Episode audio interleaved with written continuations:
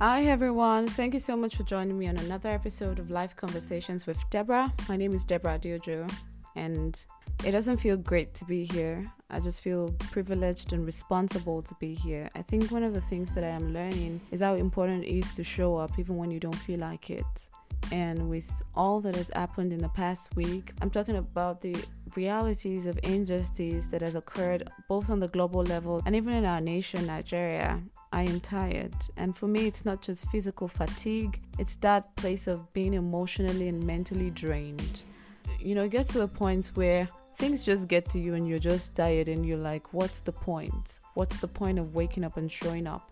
But I think one of the things that I'm learning is that, you know, we can let these things get to us. We can let those things silence us. One of the things that terror does is to silence us. And when we become silent, we allow the acts of injustice to continue to be the norm. And so, even when we're tired, when we're angry, when we're emotionally drained, we have to show up and do our work and use our platforms to lend a voice for justice and to create a new normal. I believe very much that our societies were built this way. They were built on oppression, the oppression of the other gender, the oppression of the other race, the oppression of the other tribes. You know, oppressions on the lines of differences. I think that this is how we built our society, and it's time for us to rebuild. I just want to speak to you from my heart a few things, and I'm talking today about peaceful coexistence. I think that this is one of the reasons why this podcast is so powerful because we're having conversations about life here. And I think that this platform will be a joke if we buy into this idea of selective amnesia and we choose to focus on just the good and jolly stuff so we don't really discuss issues that are difficult to talk about. So today I want to talk about peaceful coexistence. I know that it sounds like a course title or a subtitle in uh, maybe a course you're taking on international relations or peace building or whatever, but I just want to share some things from my heart. So I have a few points that I'm just going to raise, talk about it.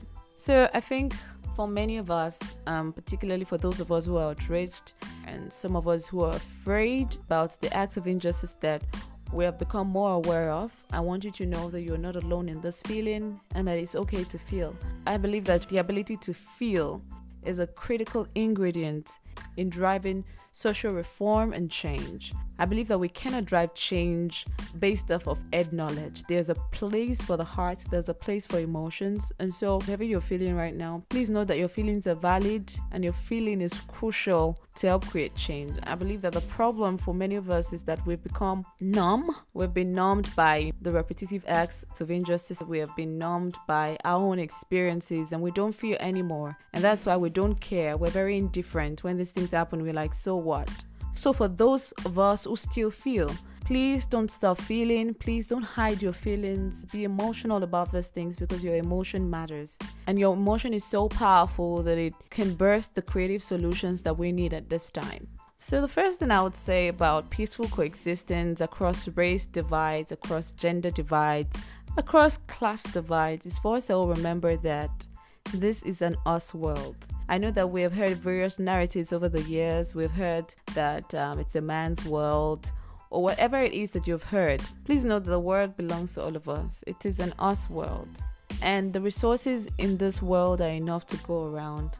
What makes it difficult to equitably share and have access to resources is our own greed. And I think that this is the appropriate time for us to deal with our greed and our sentiments, our hypocrisies, and our personal reservations about injustice, about oppression, about suppression and repression of people because they're different from us or because they're not members of our agenda or they're not members of our community, quote unquote. We have to start seeing ourselves as members of the same human community. It's important that we start seeing ourselves as belonging here. Um, I really can't help that the tempo of this podcast is not as upbeat as you're probably used to, but it is what it is.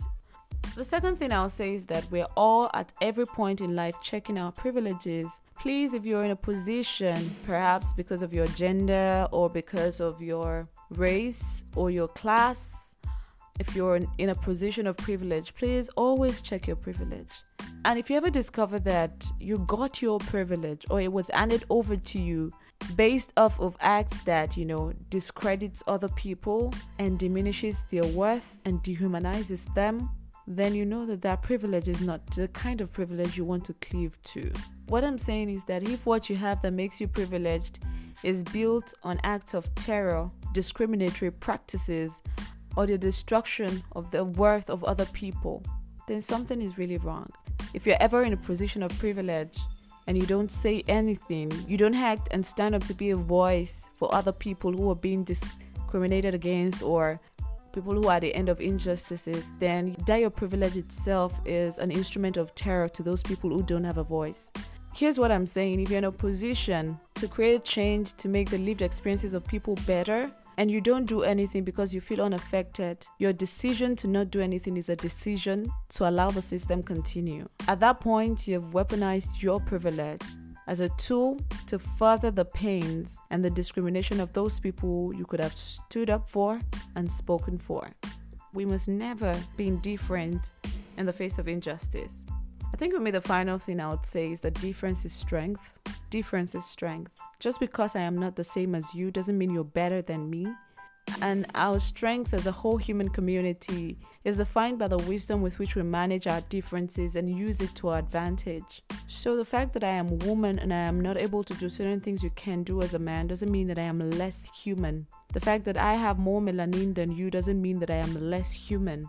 We have to start seeing differences as strength. We have to start seeing our lines of difference as places where we must build bridges and connect more deeply and partner to enrich each other's lives and society, and not war zones or places where we pick up arms against each other.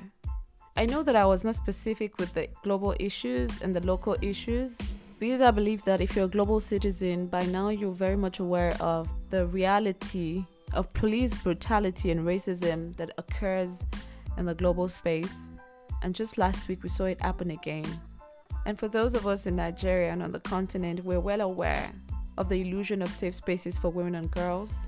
We saw it for the rape and the murder of a 22 year old girl in a church building. We saw it with the rape and murder of an 18 year old girl in her own mother's house. And it's really difficult to comprehend this thing. These things are difficult to talk about because you think about it and it inflicts fear. That is what terror does, people. It makes you afraid, it shakes you to your core. And somehow, in those people's stories, you imagine in your head, this could be me, this may be me. I think that, like never before, we have to start having those conversations.